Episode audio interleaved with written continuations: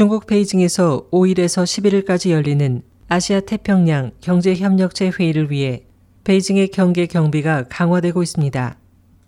홍콩 인권단체 중국 인권민중 운동정보센터의 발표에 따르면 4일부터 2만여 명의 사법 경찰이 일반 승객으로 가장해 베이징과 신장 위구르 자치구 등 민감 지역에 발착하는 일부 국내선 여객기에 동승해 비상사태에 대비하고 있습니다.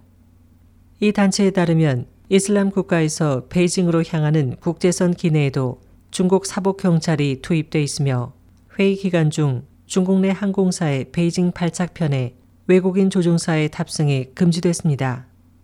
중국 관영 언론은 2008년 베이징 올림픽 개최 당시 이래 최대의 임전 상태라고 전했습니다. 중국 언론에 따르면 회기 중에는 대규모 공안과 무장 경찰 부대 그리고 100만 명의 치안 자원 봉사자가 투입되고 있습니다. 또 학교 휴교와 정부 기관 폐쇄 그리고 매점 휴업 등의 대책과 함께 대기 오염 완화 조치로 시내 승용차 주행 규제, 오토바이 등 주행 금지, 그리고 일부 건설 현장과 공장 폐쇄 등도 실시하고 있습니다. SOG 희망지성 곽재현입니다.